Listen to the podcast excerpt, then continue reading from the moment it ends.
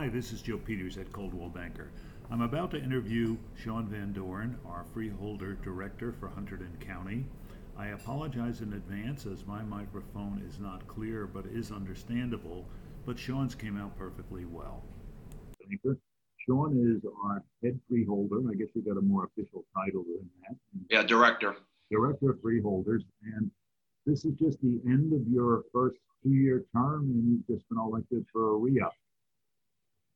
That's correct. Yes, yes. The, the results officially got certified uh, this past Friday, the 20th. So it was a uh, election unlike no, no before in terms of waiting two weeks for the official results, which has never happened. Yeah, it's interesting. I did an interview with Mary about two weeks before election day, and we broadcast, you know, what you need to know. Although she did a great job of putting the uh, Mary Melfi, our county clerk, put all the information out on her website. So I did that both Mary in our county, and I also did it with uh, Steve Peter over in Somerset County. I cover both counties. Yes. But the election behind us is more than a mouthful. It was a big consumption. And uh, you ran unopposed, I think, right? No, no, I had an opponent. Um, and congratulations. Uh, you know, no, typically I have. I mean, uh, you know, the Dem- the Democrats usually field, uh, you know, very spirited uh, candidates, and you know, as part of our, you know, democracy and our election process, it's always healthy to have uh, uh, opposition and and let each individual, you know, make their case to the voters. So uh, we did that, and it was a very, I guess, a somewhat quiet campaign. I'll call it uh, because of COVID. Um, I didn't do uh, much door to door just because of, of you know people being concerned about strangers walking up to their house and wearing a mask and not being able to see their face. And right. and also i have a, a you know my mother uh, who is elderly lives with me. And so i had you know concern there. Didn't certainly want to bring anything back to back to her. Um, well very considerate but still got the job done. So yes. congratulations. Yes thank you. for another two years um, do we have anybody new? Uh, first of all, we're not going to call people freeholders anymore. No, effective uh, January 1st, we are the state legislature passed a, a law and the governor signed uh, calling us now uh, county commissioners or commissioners, okay. um, which is in concert with most other states around the country. Um, freeholder title freeholder title was a unique title to New Jersey going back um, centuries. Uh, and so, uh, effective January 1st, our titles change. We do not have to update uh, immediately uh, uh, anything that has a significant expense to it, like building signage and things of that nature, and, and work those things in over time so that we're not forced to spend uh, extra dollars that you know could go elsewhere. But you'll see changes on the website, changes to stationery and business cards, things like that that have a small a small expense tied to them. So are there any new freeholders this year, or are the other four still the same? No, no, no change because my mine was the my seat was the only seat that was up, um, and so we will change uh, leadership. So in other words, the director uh, that I've served now for the for this year will uh, I will not serve in that capacity in in 2021. My colleague who has served with me as the deputy director, um, Sue Soloway from Franklin Township, she will be stepping into the the leadership role, and I'll be just back as a, a commissioner, I guess, if you will. Great. I, I, look at your workload, and I know you carry a full-time job elsewhere. Most people think, "Oh, all I do is this." No, this is a yeah, no, this is this is a side it's side job. I'll call it part-time job. Although this past year certainly felt like a second full-time job with with COVID and um, you know in the early days of, of the pandemic, I was holding uh, mayor's calls with our 26 municipalities, as well as all of our state legislators. We have three legislative districts that cover um, Hunterdon County, so that's nine uh, state legislators uh, for us, plus um, our two U.S. senators and our congressmen um, have been fully engaged and, and supportive.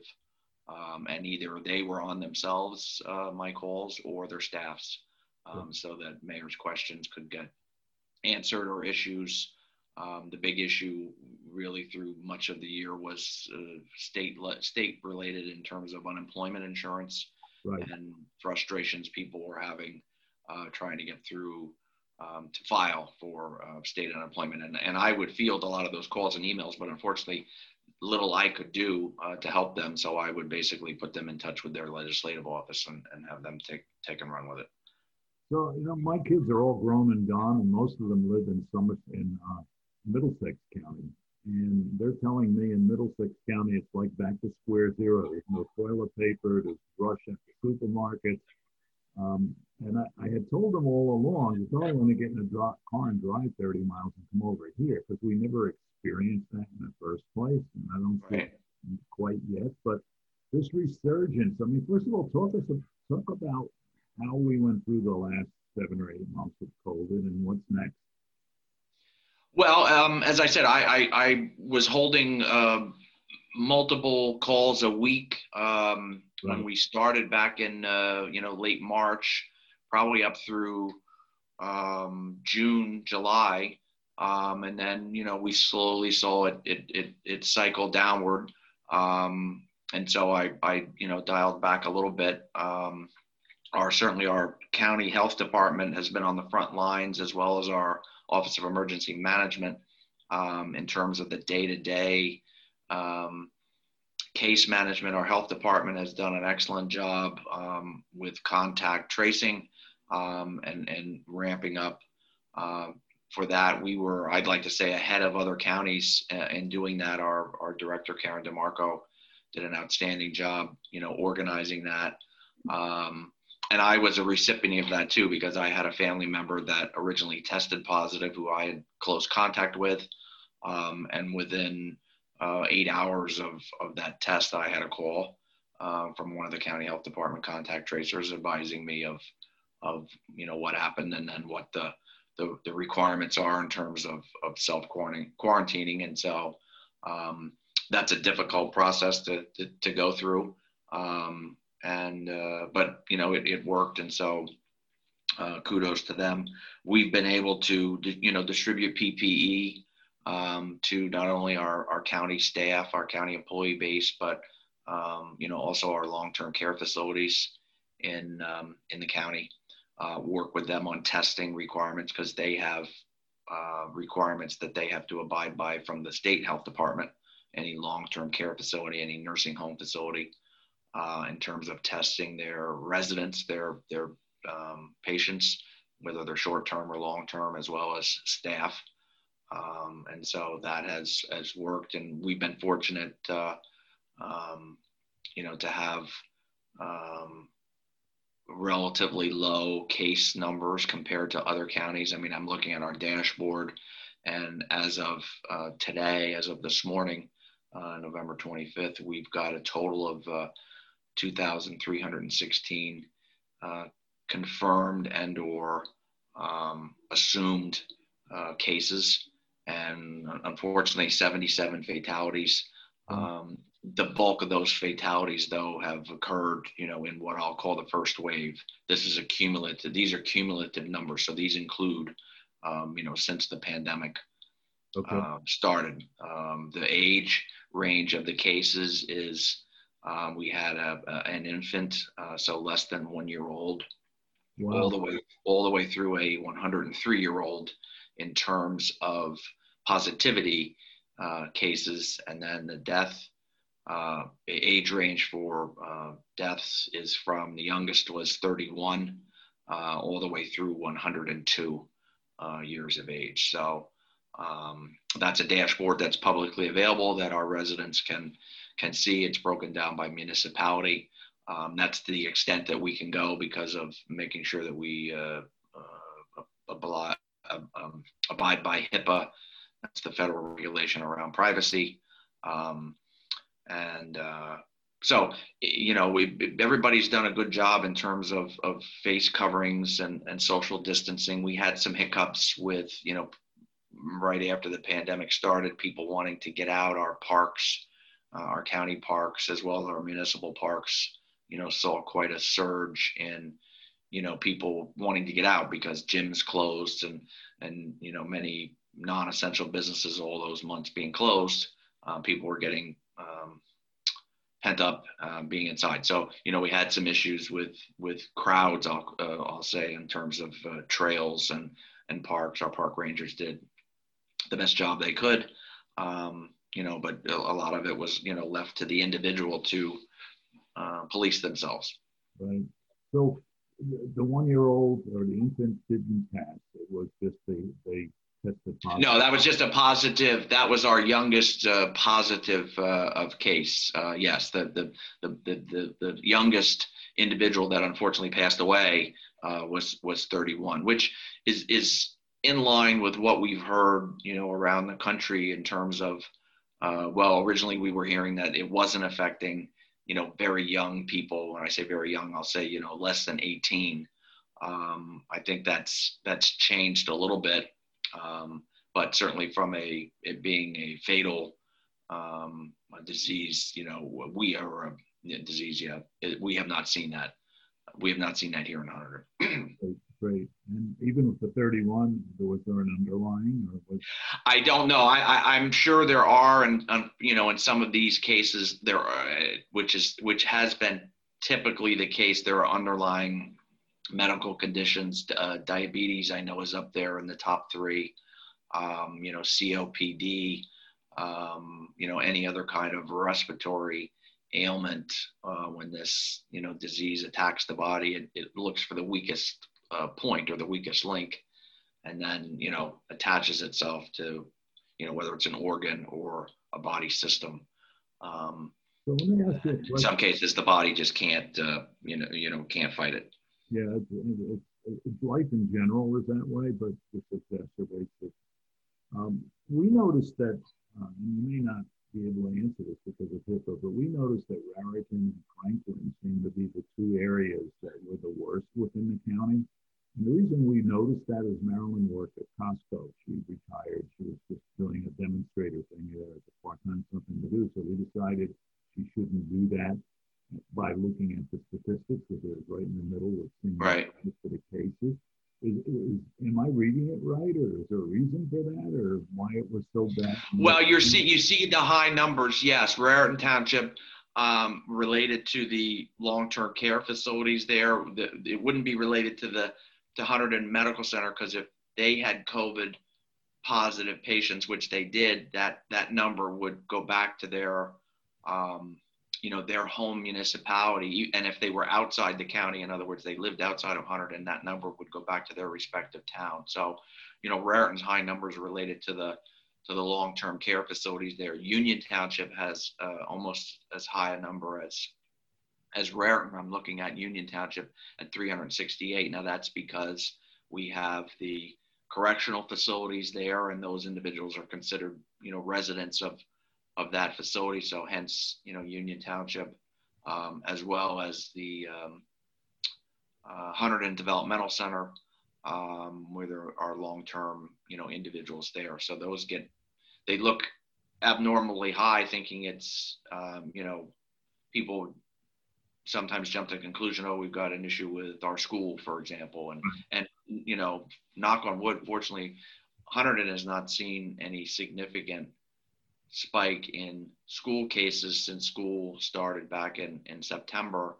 Um, Karen reported to us. Um, I had a mayor's call back on Monday of this week, and uh, what Hunterdon has seen is, is a spike in uh, in, in gatherings, in parties, um, that when their contact tracers do their work, um, you know, they're able to, to glean that information out. Some people, you know, understandably, some people don't reveal uh, everything because they feel that their privacy is being invaded. And, right. um, you know, they, they also don't want to get other people in, in, in trouble thinking the police are going to show up or, or, you know, as, a, as an afterthought in terms of the, the police. And so they're, they're, they're fears are tried to be um, assuaged, but you know it isn't always uh, successful. So that Marilyn was thinking of becoming a contact tracer, but when she read up on it, she said that uh, it be better not be offended by rejection, because most of the people that you call will not want to talk to you. She didn't yeah, but that's understandable for the reasons you just said. What's with the school system? Are we totally open, totally closed, partially open? Um, as far as I can tell, I think it's it, it's a hybrid. Um, there there are some schools are having uh, split sessions. So in other words, they're sending, like for instance, uh, I believe the North Hunterdon-Voorhees High School District, which serves Tewksbury here where I live. Uh, there's 12 municipalities, basically the all the northernmost municipalities. Um, they were on a hybrid schedule where they were going uh, two um, two days a week uh, at home and then uh, or excuse me two days a week in, in school and three days at home. And then that week flips to the following week where it's it's three in and two uh, remote. Um, and and when it's you know in person it's a full day but i believe it's a full day that just meets the the minimum number of hours. It's not you know a, a 7.30 to to 3 o'clock. It's i think they're done at like 1.30 or something like that whereas they they they educate through lunch because lunch is, is difficult to uh, to manage uh, in terms of the gathering aspect. Um, you know, and you've got to not have a mask on when you eat, and and so um, so it's it, it, and I think that that's that that varies across the county. There may be some schools that are um, you know completely remote for a period of time. If they experience a positive case, I believe they end up going remote so that the school can um, close and they come uh, come in and, and you know go through a sanitization uh, process. Very understandable. So, well, you had a busy schedule before this came along, and um, this is the most important thing in everybody's mind right now. But I'd like yes. to about what we got accomplished. I mean, I, I took a look at your annual report when you talked about a $30.8 billion budget with no debt I was amazed, and I've been involved in the county now since 2016, since I went through the leadership program. Um, that's those are amazing numbers. Um, how do we stack up versus other counties? It looks like we're number one or number two in a couple of things. Well, in terms of the in terms of the no debt, we're the only county in New Jersey that that has zero debt. I mean, that's a that's a decision that was made prior to my joining almost three years ago. Um, I'm proud of the fact we've been able to maintain that. Um, it's not easy. Um, you know, there, there, there are sacrifices that are made uh, in terms of, you know, can we do everything we want to do? Uh, no, but we, we hit every, you know, component from facilities and, and buildings and grounds, um, you know, to roads and bridges, um, to, you know, being able to, uh, upgrade our IT uh, system. So you know we we delve into a capital budget, and and and I think this past year went through it at least three times. Um, you know we're about to embark on a a, a new emergency services training uh, center, uh, which is for our um, uh, volunteer firefighters and, and, EMS personnel, a, burn building, if you will, which is a, a building designed to be able to be burned uh, you know, dozens and dozens and dozens of times, but the building not physically burned down um, because the, this, the state has such, um, I'll call them in some cases onerous requirements on, you know, you want to volunteer to be a firefighter. It's not like it was, you know, 30 years ago. I'll just raise my hand, show up at the local firehouse and, and uh, yeah, we'll outfit you for gear and we'll, we'll do a little in-person training, but your, your training is essentially on the job getting whenever the next fire call is now it's, you know hours of classroom work and then um, you know going through this this burn building. Um, and so we're we're there are bids out on the or bid specs out on the street right now uh, that are due back in a, in a couple of weeks that we embark upon that project. That's a, a 2021 um, project. Where will that be located?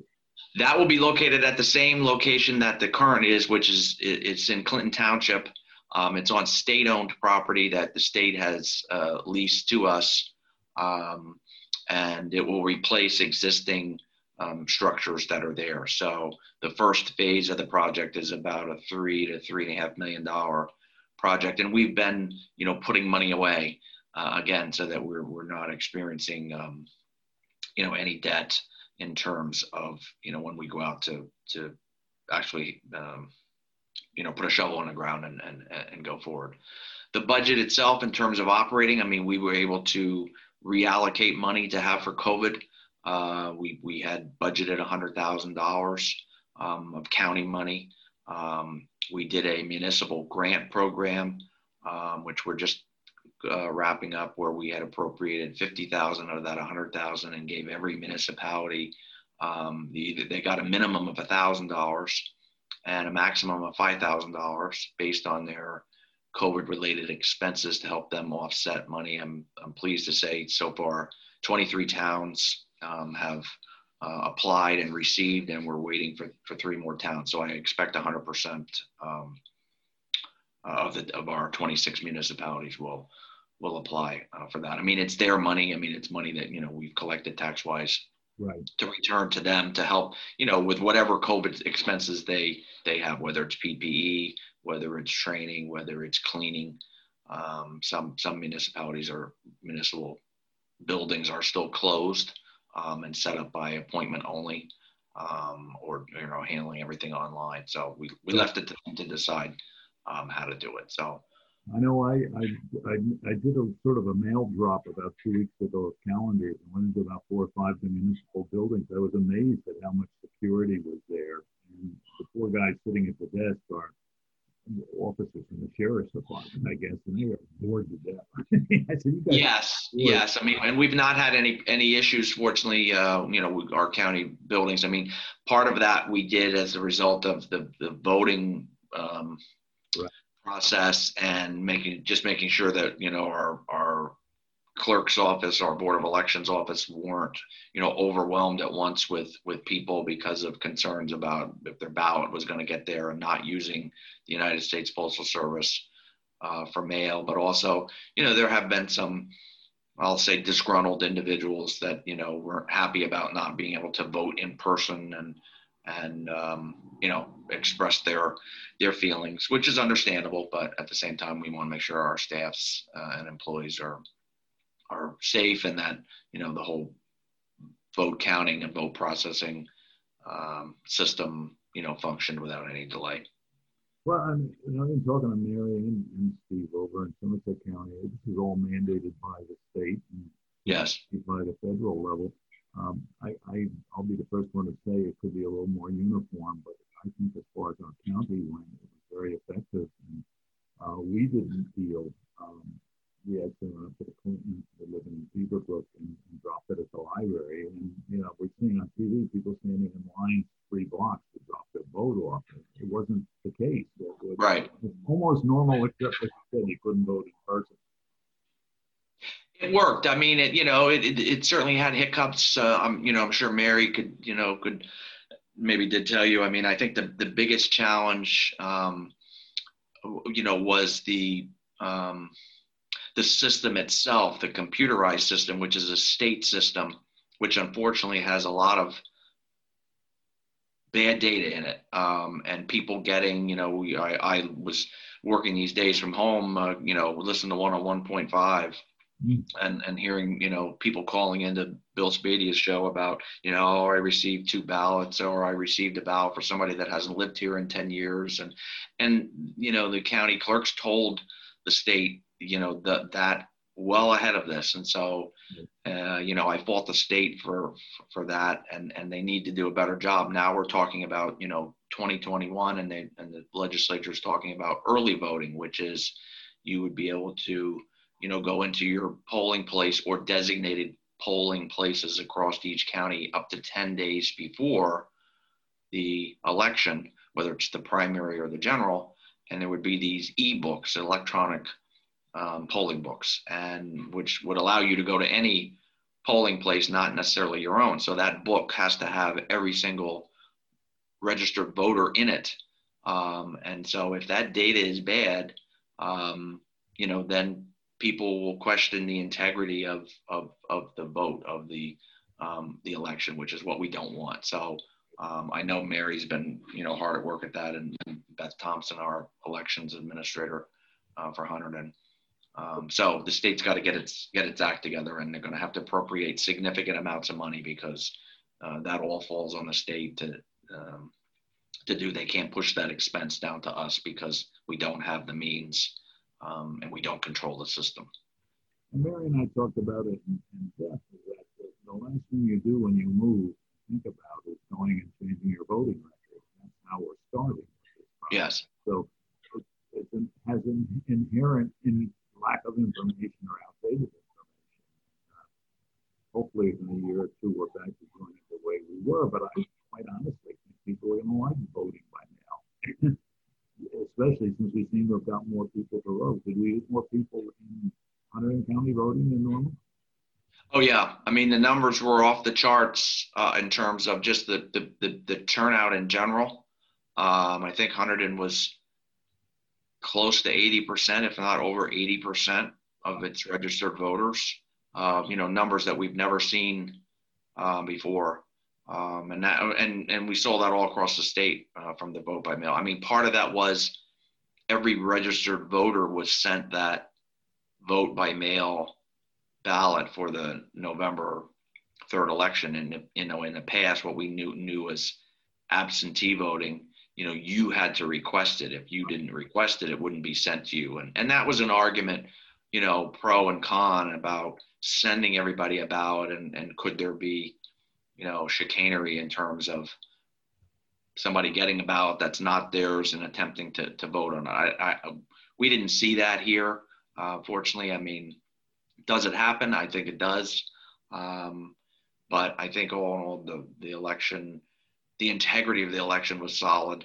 Right. Uh, the vote by mail system uh, worked. Could things be improved? Sure. Everything. There's always improvement, uh, room for improvement on on, on processes. The reason people live in Hunterdon County instead of in Somerset County It's just for that reason. It, it doesn't have what many inner city counties have as you get closer to New York. one of my biggest complaints in real estate is every for two, two of every three houses I list, they have to go buy a lock for the front door because we don't lock our front doors. Right. That's a pretty good reason to live in Hunterdon County. I'm, yes. I'm looking at the uh, 440 preserved farms and 34,000 acres now in farmland preservation. Those are amazing numbers. What percentage of our total acreage? We have about 125,000 acres. So, is my memory correct? 34,000? Correct. We have the 100 and is, um, I might get these numbers reversed. For, we're either first in the number of total number of preserved farms in the state and second in acreage, um, or reverse that. I know we're we're we're competing with Salem County down in South Jersey. Yeah, uh, on, the report page. It said first in the state with 440 farms, and second okay. 34,000 acres. For the acreage, yes. So that is. I mean, we have a terrific, you know, program. People continue to, you know, to step up to to want to do it. I mean, the the the, the money is available. The money's not going to be there forever. Um, that we that the state um, or that we voters, you know, voted to authorize. This was back under the Whitman administration um, her her goal or her plan of a million acres of, of open space and, and farmland preserved that we've not reached that. I think I think statewide we're maybe at 300 or 400,000 acres, but you know it took money from, available from the corporate business tax and you know and appropriates it to the to the counties and and um, and she also simplified the process to allow lands to be preserved. I mean, when I started the program in Tewksbury, you know, it was taking upwards of three plus years for people to see their money. Wow. Um, and that was significant. And, and, you know, we've, we've cut that well over in half, fortunately. Um, and then the Highlands came in and then there was Highlands money. So like, again, you know, the Northern part of Hunterdon is in, in the Highlands. Um, and so there's also a separate pot of money for, for Highlands communities that actually also money that came from the federal government for Highlands. So, um, our nonprofit partners are great at that because they they have the time and and and uh, uh, drive uh, to to search out every single funding source, uh, federal, state, local, um, private, uh, to cobble money together to to, to get these projects uh, moving. So working with our county staff, um, you know, it's been a success all around. A lot of a lot of my business, and I stand both counties, 200 in Somerset about equally real estate um, but I find a lot of people in Somerset County that can't find what they want. They follow me. You go about four or five miles down 78, you're in Tewksbury, which we're very familiar with, and you're in heaven. it's yes. The Somerset County order offers more diversity, I think, and a lot of the uh, reason that people are living there is that. But as they can't find property in Somerset County, Hunterdon County is becoming, it's always been a quality of life issue. We moved here in 98. We moved here because we wanted to be in a bucolic lifestyle. And um, we found it, and we're not going back. But I, um, I talk to people a lot to find what they're looking for in Somerset County and introduce them to Hunterdon County. But an interesting statistic has come up in the last three months. We had a, a truly V-shaped curve in real estate. We did nothing from March through about June 15th, other than what was already in the pipeline. And Right. June 15th, it was like somebody was giving the stuff away. And it's been going ever since. So by the end of month, October, we in Somerset County were 2% ahead of last year in units. And in Hunterdon County, we were 22% ahead of last year. Wow. So this is interesting. Somerset County was operating with 28% less inventory and doing 35% more sales, but Hunterdon County is operating with 46% less inventory and is doing 71 more. So one of two things have happened. It's not a combination of the two. People can't find what they're looking for in Somerset hmm and they're a little less expensive, but they have the commute. But the other thing is, the second thing is, I don't think the commute is as big of an issue as it is, was for a lot of people. And and both um, John Mattiso from Somerset County and Jim Hughes from Rutgers have gotten me into believing that if you're working from home, you're probably a credentialed, experienced, educated person because the first line workers have to go to work, be them doctors or police, and the what we call ALICE, the, the limited asset people, income constrained people, they have Mhm. to go to work. They're the cashiers, the, the people at the gas station, and sometimes that work isn't there anymore. So the people who are working from Hunterdon County haven't been affected the way that people who have to go to work are affected. And Right. some of it is medium end, like doctors, nurses, and, and. And some of them is the lower end. And, that's what Jim Hughes calls the bottom half of the K. We don't have a V-shaped curve. We have a K-shaped curve. And Main Street Right. is hurting. So we're looking at it from a real estate point, saying, okay, these are probably not people that are going to buy a house this year anyway that are hurting. So it's not hurting real estate. But why, why is real estate doing so well? Well, one is interest rates are low. And two, Yes. people want to move away from the city. Yes. What- I I re I refinanced um, before COVID um, because I had a whole bunch of home improvement projects, which I was I've gotten through most of them over the course of the the summer here, and of course, you know, the rate is almost a percentage less than what I got, you know, back in early February. So, um, you know, it almost behooves me to, you know, to look at it again. They, you know, the the the uh, guidance was always if you if you, you could shave another point off, well, then it may be, uh, you know, advantageous to, you know, to do it. So, um, and, and you know, during the summer here, you know, in and I would see, especially on the weekends, we, you know, we would see a huge number, uh, influx of, you know, out of state uh, cars, mostly New York. Right. Um, that I think, you know, people, well, I think we've heard people, you know, trying to get out of New York City for various reasons, um, and and looking for, you know, areas out here. But I think in part of it, some of it, our surge in park use was, you know, people getting out of the city or out of more urban areas to to to come out here because they knew we had less cases, more open space, more greenery, and you know, taking advantage of the the weather, outdoor weather. And we have toilet paper in the stores. Yeah, actually, I was at a Target last night in Bridgewater, uh, and and the shelves were bare, void of uh, paper towel, toilet paper, Kleenex. Um, you know, stocked with holiday items, but but the the essentials are are going off the shelves again. Yeah. Well, okay, so Hunterdon County offers the quality of life, which drew me here, Marilyn and I here in 98. We've never looked back we've never changed our mind. We love it. She used to commute to Rutgers, was kind of tough, but at that point, I commuted to Newark Airport and got on the plane because was in sale. It wasn't so bad. And now that she's retired and we're saying, wow, we're, we're really living in heaven from a few viewpoints. Not only do we have no locks on the front doors for a lot of cases, the stores have toilet paper Right. it's safe. We don't feel intimidated. I, I've never, with all of things that were going on close to New York City felt that we're in trouble out here.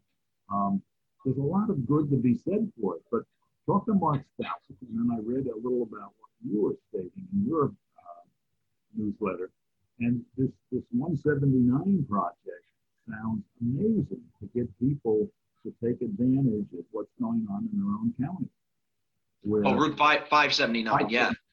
Yes, yes, that follows the county route. Um, I was out actually yesterday on a on a, another tour, probably the last one for me for the year.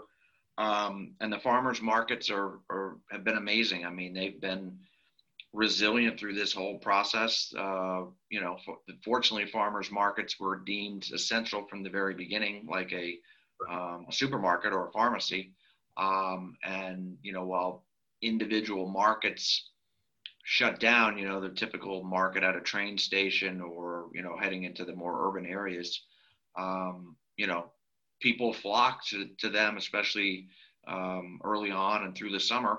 Um, and, and they've been, you know, eking out a, a living. Some of it has still been tough for them. Yeah. Um, but, you know, we started those two initiatives, the, the Main Streets uh, program with several of our main streets to, to drive people back literally to, you know, to the main street mom and pop uh, shops, the antique stores, the, the, the specialty stores, um, as well as the 579 trail and, and highlighting the wineries, the, the farmers markets. You know, the agritourism unfortunately has has fallen because of the the large or the inability for the you know for large gatherings like the the the, the pumpkin picking and things like that. I know farmers markets and farmers in general um, you know, retooled their their their um, their programs to you know require people to make an appointment, which was I think you know something new. Uh, you know, you had to make an appointment or buy a ticket to go to you know pick apples or or, or pumpkin picking back in uh, October, but it, it, seemed to work. I mean, now of course we're, we're heading into the holidays and and people are going to be looking for for uh, Christmas trees and things like that. So that's the next you know test and challenge for for people wanting to to do that and those Christmas tree growers being able to you know to handle the influx of of people because we're going to celebrate the holidays and and people are still going to want a Christmas tree and Christmas wreaths and all those kind of things. So we sort of have it all. I remember Janice Kovach told me back in uh, after 9-11, they had a shop downtown Clinton thing going on to help support the local businesses. And a lot of people have told me they worked the whole Christmas stuff in downtown Clinton or surrounding areas. Yes. Now I'm seeing the signs again. So it, it almost sounds like we're back to supporting the local merchants. And I, I had Jack Tusk on about three or four weeks ago. He's telling me what's going on, totally approved and now underway in downtown mm-hmm. I mean, we've got downtown areas coming back in droves. Um, it, it's back to the basics. Yes. Yes. And, and, and fortunately, it's, you know, for people that, you know, if people have fears about supermarkets or large crowds, even with a mask, you know, shop local. That that's, you know, I think, uh, you know, I don't think Black Friday is going to be anything like its normal self. Cyber Monday, what is always the Monday after right. you know Thanksgiving weekend. I think you I think unfortunately we're going to see a lot more online shopping. Hopefully that uh, positively impacts our local you know retailers, those that have you know the, the the web and have a website and have that capability.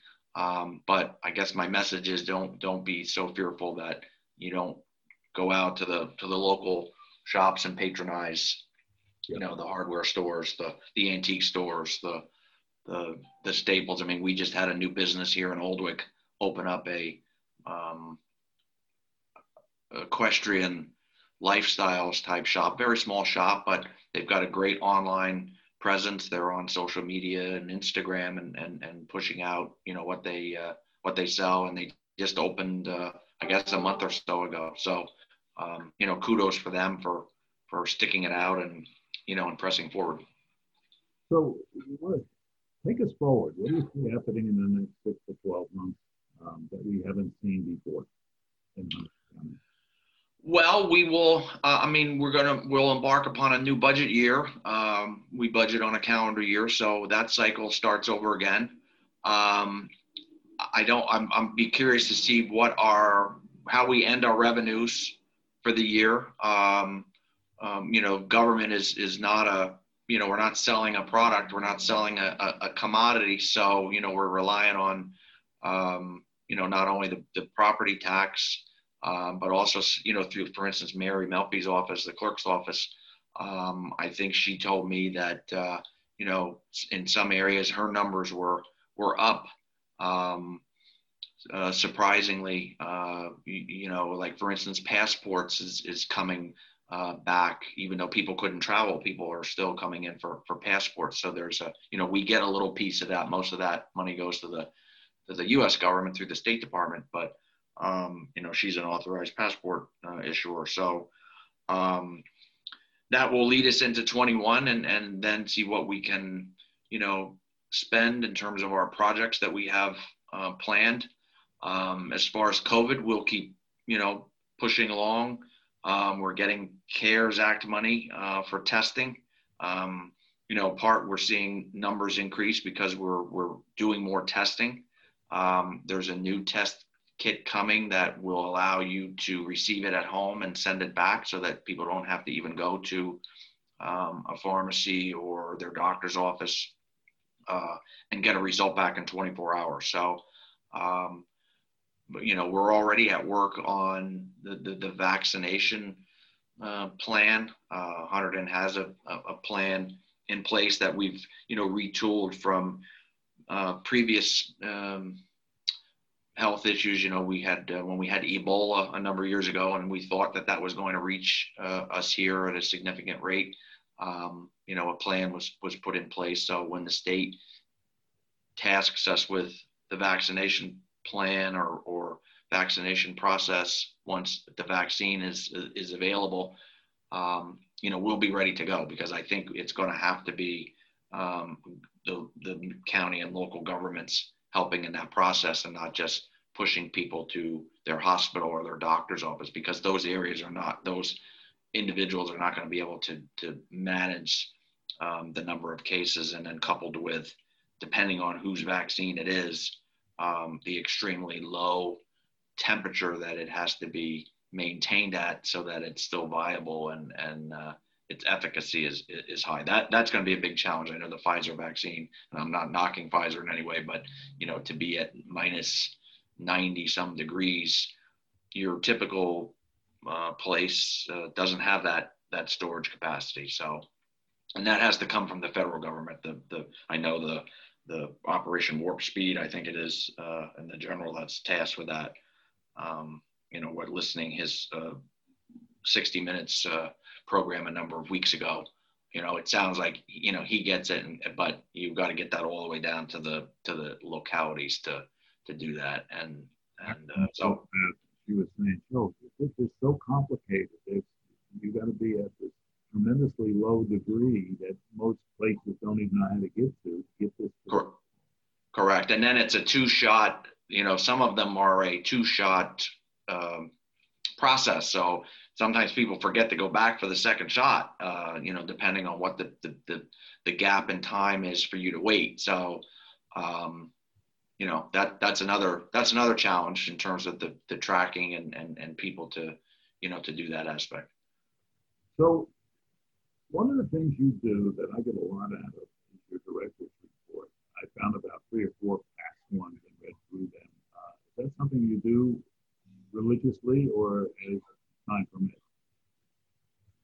Um, I mean, we have great staff to do it. Uh, you know, I'm I'm not doing much of the the writing. I'm probably more editing as as people you know present topics to me and and, and do it. But I just one of my goals for 2020 was was communication, was transparency, um, and so um, you know the the morning report and the Hunterdon report that come out uh, weekly or biweekly, and then you know the director's report.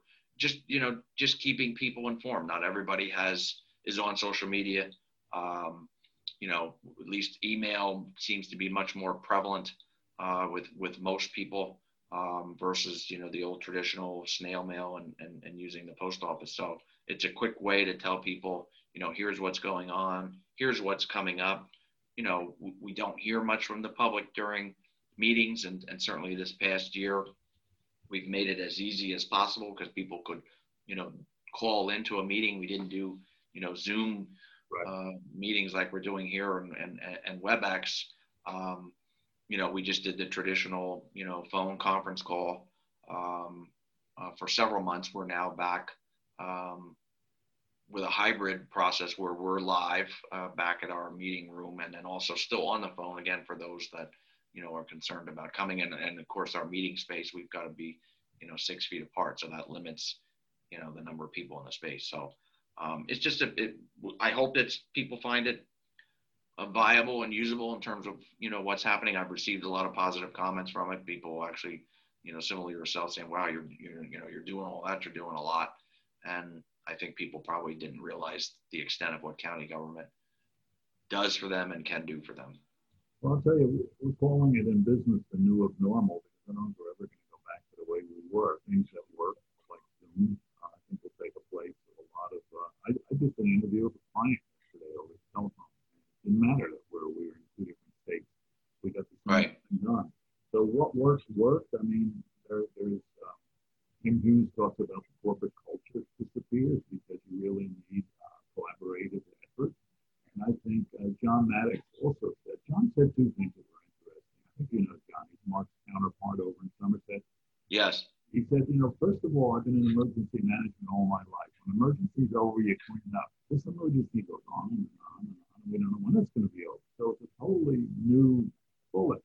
But he also said that we've got so many things, and, and they're more into, uh, we're getting there, bringing companies into the area that the jury is still out in corporate culture. How are we going to develop the corporate culture? So yeah, we right. work from home, and then um, Kim calls it the uh, the hub is a club, so that you know every two weeks there's a half day in the office for everybody kind of thing, or maybe half one or two weeks half here, but you do need all the people there.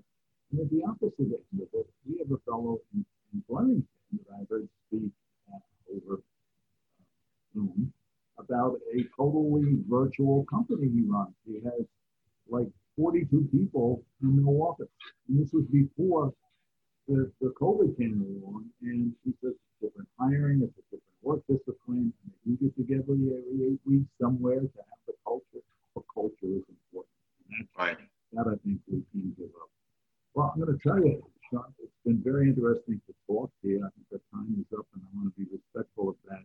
But um, I, for one, have always felt very proud of our county, especially since I got involved and understood it from the, uh, the, the Hunterdon um, leadership program.